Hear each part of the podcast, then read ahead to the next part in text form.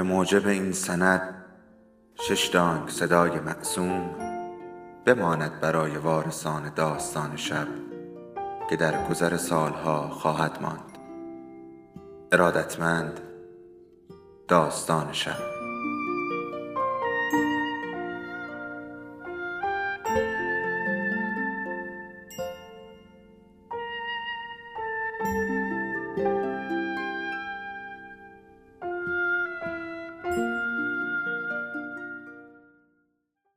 بود یکی نبود.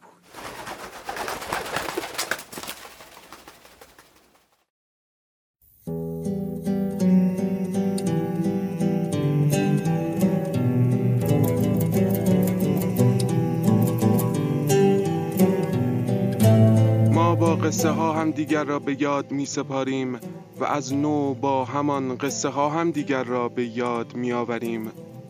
حالا یکی از ما قصهش را بلند می‌خواند تا به یادش آوریم. سلام. اینجا داستان شب است و این صدای شماست.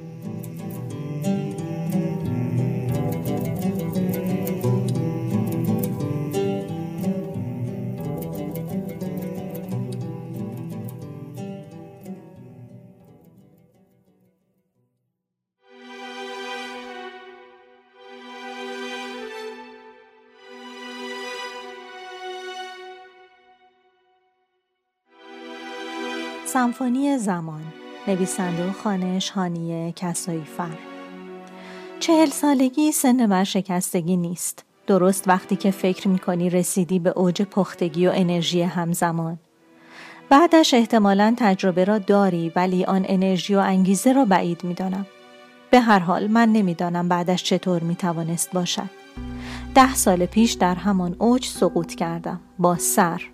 و بعدش ناگهان دیدم همه آنچه به دست آورده بودم و داشتم بال در آورده و دارند می‌روند دوستان و اطرافیانم، املاک، ویلاها، اشیای عتیقه و قیمتی، بسیاری از کتابهای کتابخانهام، مخصوصا آنها که چاپهای قدیمی و کمیاب یا نایاب بودند و نسخه های نفیس کلاسیک، قالی های ابریشمی، ساعت جیبی پدر، جواهرات افسانه و دست آخر هم خودش. کافکا گربه برایم باقی ماند و خانه بزرگ تقریبا خالی. برای افسانه خریده بودم و طراحیش کرده بودم. نمای آجر سانتیش، پنجره های بزرگ سرتاسریش، راه پله های با نرده های چوبی تراش خوردهش، آشپزخانه پرنور و بزرگ با کابینت های سبز رنگ چوبی، باخچه های پوشیده از پاپیتال و دیوارهای بلند شده با شاخه های یاس ها، درخت های کاج، بید مجنون ها، تبریزی ها، همه و همه به سلیقه و برای افسانه بودند. همین که افسانه در این سالها تصمیمی برای این خانه نگرفته دلگرمم می کند به اینکه می خواهد بالاخره روزی برگردد. افسانه با باقی چیزها نرفت. صبر کرد خیلی. پنج سال. ماند. پای همه چیز ماند. تا آن شبی که دیگر در نوشیدن زیاده روی کرده بودم. نفهمیدم چه شد که پرده ها را کشیدم پاره پاره کردم. هر شکستنی که دم دستم بود شکستم. سرم داد کشید گفت به خودت بیا فرخ چی کار داری می‌کنی با خودت و من و زندگیمون؟ من دیگه تحملشو ندارم. دیگه تحملشو نداری؟ تحمل چی رو نداری؟ تحمل منو نداری؟ آره تو دیگه تحمل منو نداری تحمل من آس و پاس خاکستر نشینو تو از یک مرد شکست خورده ضعیف بدت میاد تو عاشق قدرتی همیشه بودی یه مردی عین پدرم حالا که من اینم دیگه منو نمی‌خوای تو هم دنبال بهانه ای بذاری بری ناخونهایم را انداختم توی موهایش سرش را کشیدم جلو که ببوسمش اما به جایش لبهایش را با دندانهایم گرفتم فشار دادم. خون افتادند. چنگ انداختم توی گردنش رشته مرواریدی که گردنش بود پاره شد مرواریدها پاشیدند اطرافمان. یقهاش را جر دادم تا پایین چسباندمش به دیوار. وحشی شده بودم نمیفهمیدم دارم چه می‌کنم. صبح همانجا پای دیوار بیدار شدم. مچاله شده بودم مثل یک جنین سخت شده. با شنیدن صدای پایش توی پله ها از جا بلند شدم. سرم گیج می‌رفت میخوردم به در و دیوار. داشت لنگ لنگان از پله ها می آمد پایین. یک عینک دودی بزرگ روی چشمانش بود. چمدان کوچکی را دنبال خودش پله پله پایین میانداخت. جان بلند کردنش را نداشت انگار تازه فهمیدم چه کردم روی پله ها جلوی پایش افتادم. زانوهایش را بغل کردم گریه کردم. گفتم افسانه تو رو خدا تو رو خدا نرو. تو بری دیگه چیزی برای من باقی نمیمونه. میمیرم می‌کشم خودم و به خدا افسانه. نشست روی پله ها سرم را گرفت روی دامنش. دست کشید توی موهایم گفت این کارا چیه؟ نمیرم که بر نگردم. بر میگردم. به خودت که اومدی دوباره همون فرخ سابق که شدی خودتو جمع جور کردی زنگ بزن تا من برگردم باشه؟ صدایش میلرزید کلمه ها بین لبهای ورم کرده و زخمیش می شکستند و مثل خورد شیشه می ریختند روی سرم. بلند شد چمدان را یک پله دیگر پایین انداخت. می‌خواستم مچ دستش را هم بگیرم و نگذارم برود. ترسیدم. ترسیدم دیگر به بدنش دست بزنم. ترسیدم بشکند و جلوی پاهایم روی زمین بریزد. دسته چمدانش را گرفتم گفتم به خدا نمی‌ذارم بری افسانه.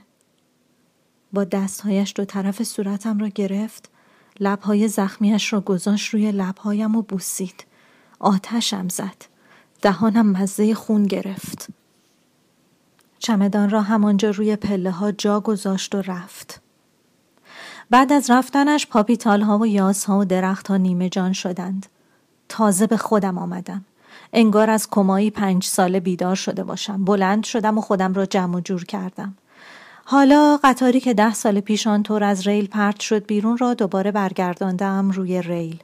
کارهایم را دوباره سر و سامان دادم. خانه را نقاشی و بازسازی کردم.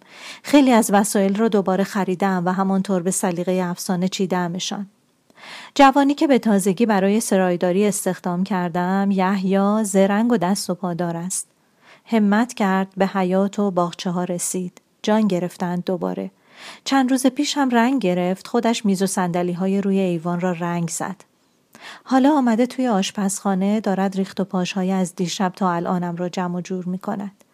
زنش باردار است از گربه می ترسد. به خاطر کافکا پایش را توی خانه نمی گذارد.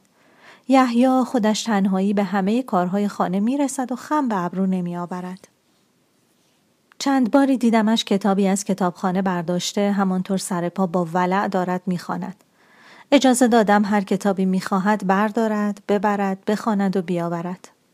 یک روز توی اتاق کارم مشغول بودم داشت اتاق نشیمن بزرگ طبقه پایین را جارو برقی می‌زد. همان اتاقی که بیشتر ساعتها را به دیوارش زدم یا اطرافش گذاشتم. صدای جارو برقی قطع شد اما یحیی بیرون نیامد. رفتم دیدم ایستاده روبروی دیوار پوشیده از ساعتهای مختلف. آنقدر محو تماشای ساعتها شده بود که متوجه حضورم نشد. گفتم تو هم ازشون خوشت میاد یحیی؟ جا خورد چرخید. ببخشید آقا اصلا متوجه نشدم. اشکالی نداره. پرسیدم تو هم از این ساعتها خوشت میاد؟ مکسی کرد. بله خیلی قشنگن. ولی خب یه جورایی ترسناکم هستن. ترسناک؟ بله آقا داشتم فکر می‌کردم انگاری زمان توی خونه ای که این همه اقربه مدام توش دارن میچرخن سریعتر میگذره. زمان ثابت یحیی. ما روی خط زمان در حرکتیم و این اقربه ها خب پس باید اینجوری بگم که این همه ساعت توی این خونه حرکت ما رو روی خط زمان سریعتر می‌کنن. درسته. ولی ما خیلی عقبیم یحیی. باید خیلی کار کنیم خیلی. پرشتاب منظم و جدی. تا این را گفتم دسته جارو برقی را گرفت اسپری تمیز کننده را از روی میز برداشت و گفت اینجا تموم شده بود آقا اگر اجازه بدیم برم طبقه بالا. از جنم و جدیتش خوشم آمده است می‌دانم همین روزها که دیگر زنگ بزنم به افسانه و برش گردانم افسانه هم از او خوشش خواهد آمد دیگر وقتش شده خیلی چیزها برگشته سر جای اولش افسانه اینها را که بفهمد خودش دوباره بر می گردد.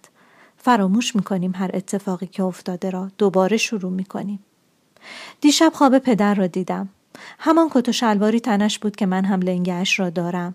قبل از دهمین سالگرد ازدواجمان بود که افسانه سفارش داده بود این کت و شلوار را از روی یکی از عکسهای قدیمی پدر برایم بدوزند. خودش هم یک پیراهن از روی یکی از لباسهای قدیمی مادرم سفارش داده بود به خیاطش. کت و شلوار من و پیراهن خودش که آماده شد عکاس آورد چندین عکس شبیه عکس های پدر و مادرم از ما گرفت روز جشن سالگرد خودش با همان پیراهن نشست وسط مادر و پدرم عکسمان را نشانشان داد و به مادرم گفت ببینین منم یک آقا عین آقای شما برای خودم دارم خندید و گونه هر دویشان را بوسید از مواقع نادری بود که سبیل های پدر روی صورتش کش آمدند. مادر نگاهی به من کرد. از شعف دیدن خوشبختی هم چشمانش برقی زد و گفت خدایا شکرت. افسانه عروس محبوب پدر و مادرم بود. اصیل بود، زیبا، فهمیده و خانم. حرفی بیجا نمی‌زد، کاری بیجا نمی کرد. از محبت و احترام چیزی کم نمی گذاشت. پرشور و سرزنده بود. عاشق من و زندگی من بود. هرچند همه اینها باعث نمی شود زنی بالاخره جایی ناامید نشود کم نیاورد نشکند و نگذارد برود همان روز جشن دهمین سالگرد ازدواجمان بعد از کاری که افسانه کرد پدر ساعت را از جلیقش باز کرد و داد به من تا عیش افسانه کامل شود که شد. مادر هم رشته مرواریدی که به گردن داشت انداخت گردن افسانه. همان مرواریدهایی هایی که حالا با وجودی که تقریبا همه چیز را دوباره خریدم به اضافه چندین و چند ساعت دیگر که همه جای خانه را پر کردند جای خالی ساعت جیبی پدر با زنجیر طلایش را هیچ چیز در این خانه پر نکرده است. هر روز آگهی های فروش ساعت های جیبی قدیمی را روی سایت های فروش اجناس قدیمی و دست دوم چک می کنم و به سمساری ها و عتیق فروشی ها سر می زنم. چند تا مشابهش را پیدا کردم و با اینکه خودش نبودند باز هم خریدمشان و گذاشتم توی کشو. توی در ساعت پدر یک اف حک شده بود. شاید حرف اول اسم مادرم فاخته. توی در هیچ کدام از این ساعت هایی که الان دارم اول اسم هیچ زنی حک نشده است. امروز با فروشنده یکی از همین ساعت ها قرار دارم. عکسش را توی یکی از آگهی های اینترنتی دیدم. خیلی شبیه ساعت گم شده ام است اما از توی عکس نتوانستم بفهمم خودش است یا نه. قرار شد فروشنده خودش ساعت را برایم بیاورد. قرار را برای بعد از ساعت دوازده گذاشتم. فقط جمعه ها می توانم صدای زنگ ساعت دوازده را دوبار بشنوم. نمی‌خواهم از دستش بدهم. جفت شدن اقربه ها روی هم و به دو نیمه مساوی شدن شبانه روز ذهنم را آرام می کند. سر ساعت دوازده زمان و جهانم در نظم و تقارن کامل است.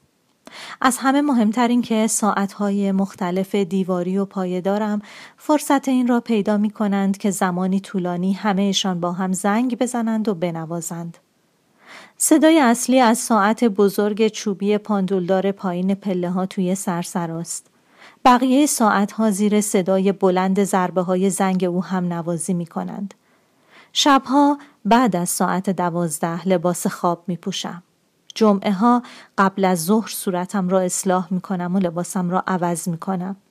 نمی خواهم وقتی سمفونی هم شروع می شود با ربد و شامر باشم. می‌دانم کی دکمه قهوه ساز را بزنم که سر ساعت دوازده قهوهم را ریخته باشم توی فنجان و نشسته باشم روی مبل مخصوصم توتون پیپم را سنبه زده باشم و روشنش کرده باشم سمفونی که شروع می شود سرم را می‌گذارم روی پشتی بلند مبلم و پیپم را پک می‌زنم. کافکا به غریزه زمان دقیق شروع سمفونی ساعت ها را می‌داند و هر کجا که باشد چند ثانیه قبل از شروع خودش را میرساند و میآید روی پاهایم دراز می‌کشد که پشت گردنش را نوازش کنم. او هم مناسک خودش را در این زمانه به خصوص از شبانه روز دارد. می‌گویم به غریزه زمان را می‌فهمد چون نمی‌خواهم مثل والدین احساساتی بچه های معمولی بگویم گربه هم آنقدر باهوش است که می‌تواند از روی اقربه های ساعت های بیشمار خانه ساعت را تشخیص دهد. اما این را می توانم بگویم که به شدت حسود است و به تمام این ساعتها که در چند سال اخیر خریدم حسادت می کند. انگار می ترسد آنقدر زیاد شوند که او را از خانه بیرون بیاندازند یا جایش را توی قلبم بگیرند. رأس ساعت دوازده و رب صدای زنگ در توی خانه میپیچد. از وقت شناسیش خوشم آمد. اگر ساعت همان که می‌خواهم نباشد هم میخرمش. مثل چندین و چند مشابه دیگری که خریدم یحیی آیفون را جواب می دهد و می آید می گوید آقا شما با آقای شعبانی قرار داشتین؟ بله باز کن رو رنگ سندلی خوش شده؟ بله آقا امروز تو شکاشو هم گذاشتم. بهش بگو بشینه همونجا روی ایوون تا من بیام. بعدم یک نوشیدنی برامون بیار لطفا. چشم آقا. انگار کافکا حس کرده که می‌خواهم ساعت جدیدی بخرم. یک رقیب تازه. دنبالم از ساختمان میآید بیرون. تا مقابل مرد جوان می نشینم روی صندلی می آید می نشیند روی پاهایم بق می کند و ظلم می زند به او. دستم را می گذارم پشت گردنش و نوازشش می کنم. مرد جوانی که برای فروختن ساعت آمده است حدودا سی ساله است. از وقتی آمده و نشسته یک بند دارد حرف می‌زند و بازارگرمی می کند. ساعت را نشانم نمی دهد. خونه خیلی قشنگی دارین آقای مهندس. ممنونم. خونه پدر منم شبیه اینجا بود ولی نمی‌تونستن دیگه درست ازش نگهداری کنن فروختنش رفتن توی یک آپارتمان حیف شد ولی شما خوب اینجا رو نگه داشتین. این همه گل و گیاه و درخت و به به ساختمونم که حوصلهام را سر برده می‌گویم. من تا نیم ساعت دیگه جایی قرار دارم باید برم. ساعت رو بدیم ببینم لطفا. بله چشم آقای مهندس. می‌دونین این ساعت مال پدر پدر بزرگم بوده. ارزشش برای ما خیلی بیشتر از اون قیمتیه که تلفنی خدمتتون عرض کردم. در واقع اصلا قیمت نداره. ولی خب دیگه حالا که من می‌خوام برم اون ور درس بخونم با این وضع قیمت ارز. چون دارد دروغ می‌گوید تصمیم می‌گیرم اگر ساعت همان ساعت خودم نباشد این بار نخرمش. مخصوصا دستم را میآورم بالا و ساعت مچیم را نگاه می‌کنم. حالا تا شما دیرتون نشده بدم خدمتتون ببینین چه ساعتیه. در جعبه را که باز می کند و ساعت را می‌گذارد توی دستم انگار جریان برق به دستانم وصل شده باشد. رکهای دستانم مرمور می شوند. با انگشتان لرزان در ساعت را باز می کنم. اف حک شده توی درش خیلی محو شده است ولی هست. می توانم ببینم و تشخیصش دهم. بالای تیغه بینیم تیر می کشد و می سوزد. یحیی لیوانهای شربت را گذاشته روی میز. یک جرعه از شربتم می نوشم که شعله که دارد گلویم را می سوزاند خاموش شود بعد می پرسم زنجیرش کو؟ جوان چند لحظه ای مکس می کند و بعد می گوید زنجیر زنجیرش تو این همه سال گم شده دیگه آقا. خیلی وقت کسی از این ساعت ها استفاده نمی‌کنه. برای ما خودش ارزش داشت. یادگاریه دیگه بالاخره. یک کلمه دیگر حرف بزند. برای اینکه دهانش را ببندم می‌گویم شربتتون رو میل کنین و یحیی را صدا می‌زنم لطفا کیف منو از اتاق کارم بیار یحیی کیف را که میآورد دست چکم را می‌گذارم روی میز در خود نویسم را باز می‌کنم و می‌گویم خب قیمت عرض کردم که این ساعت قیمت چند لحظه مکس می کند. فهمیده ساعت را به هر قیمتی می خواهم. دست و پایش را گم کرده انگار. نمی‌داند چه قیمتی بگوید که پشیمان نشود. رقمی خیلی بالاتر از چیزی که پشت تلفن گفته می پراند. می نویسم. چک را که می دهم دستش هاج و واج به عدد روی چک نگاه می کند. انگار باورش نمی شود به این راحتی چنین پولی گیرش آمده. از جایم بلند می شوم و ساعت را بر می دارم. او هم بلند می شود زود می گوید مبارکتون باشه آقا خداحافظ. دیگر حرف اضافه ای نمی زند. زود می رود. انگار می ترسد هر لحظه پشیمان شوم. به دو از در حیات می رود بیرون.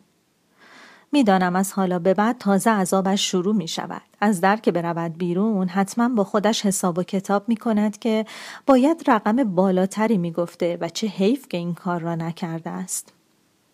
برمیگردم بالا توی اتاقم. در کشوی ساعت ها را باز می کنم و زنجیر یکی از ساعت های جیبی دیگری را که دارم میبندم به ساعت پدر. اگر خودش بود و می‌گفتم چه حیف که زنجیر خودش نیست می‌گفت حیف آقا جانم بود که مرد. کت و شلوار قدیمیم را از توی کمد میآورم بیرون.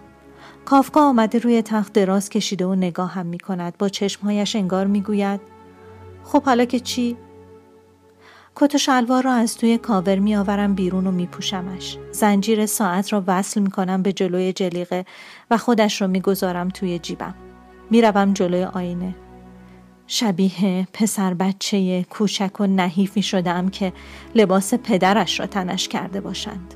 می‌دانستم لاغر شدم ولی نه اینقدر ساعت را از جیبم میآورم بیرون و درش را باز می کنم و انگشت شستم را می‌کشم روی افه در حال محو شدن باز بالای تیغه بینیم تیر می‌کشد و میسوزد. گوشه چشمهایم هم. از جلیقه بازش می‌کنم و میگذارمش توی جبه و درش را میبندم. کافکا از روی تخت بلند می شود و خرامان از اتاق می رود بیرون. انگار که بگوید امی برو بابا. کت و شلوار را از تنم در می آورم و می اندازم روی تخت. کنارش دراز می کشم کت و شلوار مهم نیست دیگر. ساعت را پیدا کردم بالاخره. می‌دانستم پیدایش می کنم کابوس ده ساله دارد تمام می شود افسانه که برگردد تمام شده. بیاید و بین تبریزی ها و کاج ها و زیر بید مجنون هایی که عاشقشان بود قدم بزند.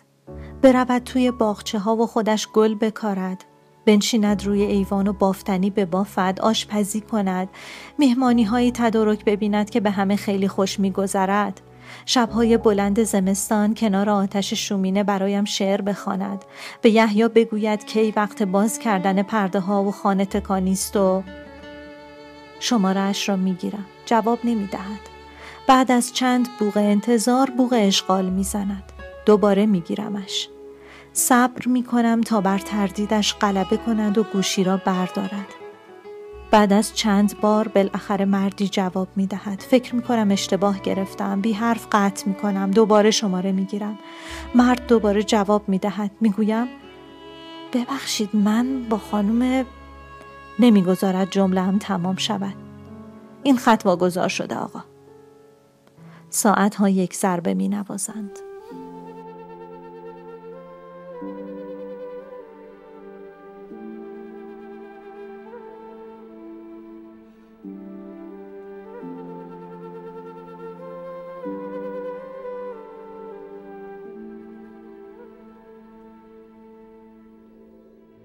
داستان شب بهانه است. برای با هم بودن دور هم نشستن شنیده شدن.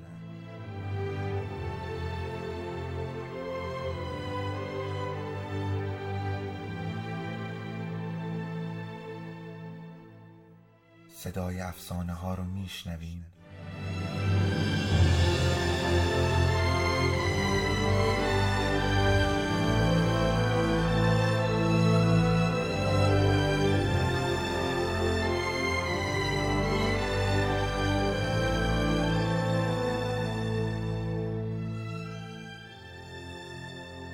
sabes tú un peje.